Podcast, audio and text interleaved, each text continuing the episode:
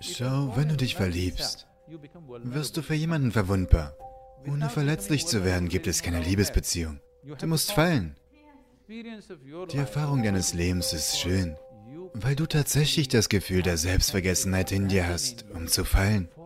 Das war das Schöne an deiner Liebesbeziehung. Nicht das, was sie dir gegeben haben, was sie dir angetan haben. Nein, das Schöne war, dass du alleine gesessen hast. Und du denkst, du liebst diese Person wirklich so sehr, dass du bereit bist zu sterben. Das war der schönste Moment.